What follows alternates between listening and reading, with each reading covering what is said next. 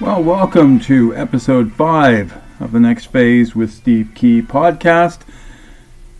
Hope you're having a wonderful day. I'm, I'm going to call this episode Reach Out But Have an Ask.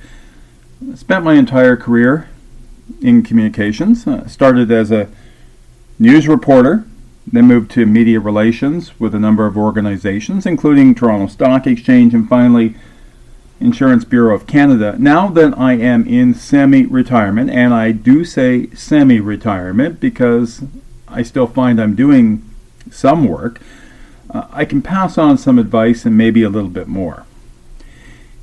If I've learned one thing, it's that there is a power in building a strong network of contacts. Also, you need to to talk with as many people as possible. But even more important, you need to listen. Uh, we have a real difficult economy right now. The pandemic has laid on a whole new level of challenges. Jobs, yeah, they're changing. And it's much harder to find, uh, they're much harder to keep, and long term full time positions are fewer and far between. Now, not everyone wants these types of jobs, but it is clear we do need a consistent income to support ourselves. That, that said, I'm frequently asked to meet with people looking to change jobs or in transition after a job is finished, uh, and in some cases, young people trying to get into the workforce uh, for the first time. And, and I do feel for you. Uh, many of the people I do meet today are younger, and they don't have the type of network that I've developed and I know what it's like to be on the outside of work and looking in. It's it's scary. It's humbling. It's completely frustrating. So I try to meet with as many people as I can. Uh, seriously, I, I probably could meet someone just about every day, and I don't always have that many hours in my calendar. But networking and job prospecting is a two way street. Uh, those who reach out to me need to be clear with what they want.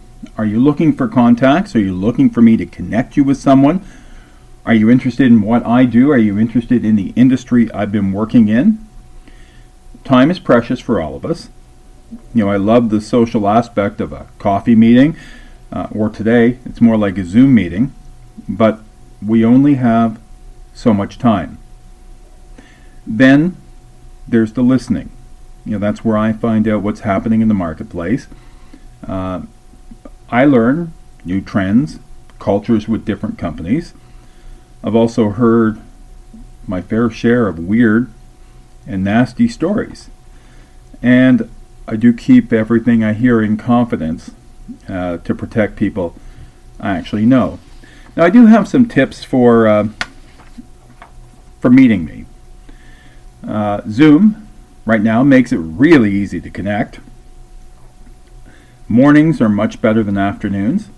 Um, we can't do lunch these days, but even when I was working, lunch was sort of a no go. I, I just do not like to be one of those lunch people. Uh, I can even talk over the phone. Uh, phones still work, you know, and uh, just a quick call. And in fact, I had two calls yesterday, of all things. Uh, it was kind of nice not to have to get myself looking better for a Zoom call. Now, please don't bitch about your current or former employer. It's not going to do you any good, and I don't need to hear all about the gossip. And I'm not your therapist, but I will listen. And tell me something that you were working on that you're extremely proud of. That gives me a better indication of what type of work and the type of person you are and what you're capable of doing. And then, do you have an idea of the type of place you want to work, big or small? Because all cultures, trust me, they're different. I've worked at big companies, it's very impersonal, to very small companies where everybody knows everything about everybody. I don't want to sound cold and distant. Uh, I don't mean to be. I want to help. I do have a large network. I just don't have a ton of time as you don't have a ton of time. I also may look for opportunities for people I, I, I know.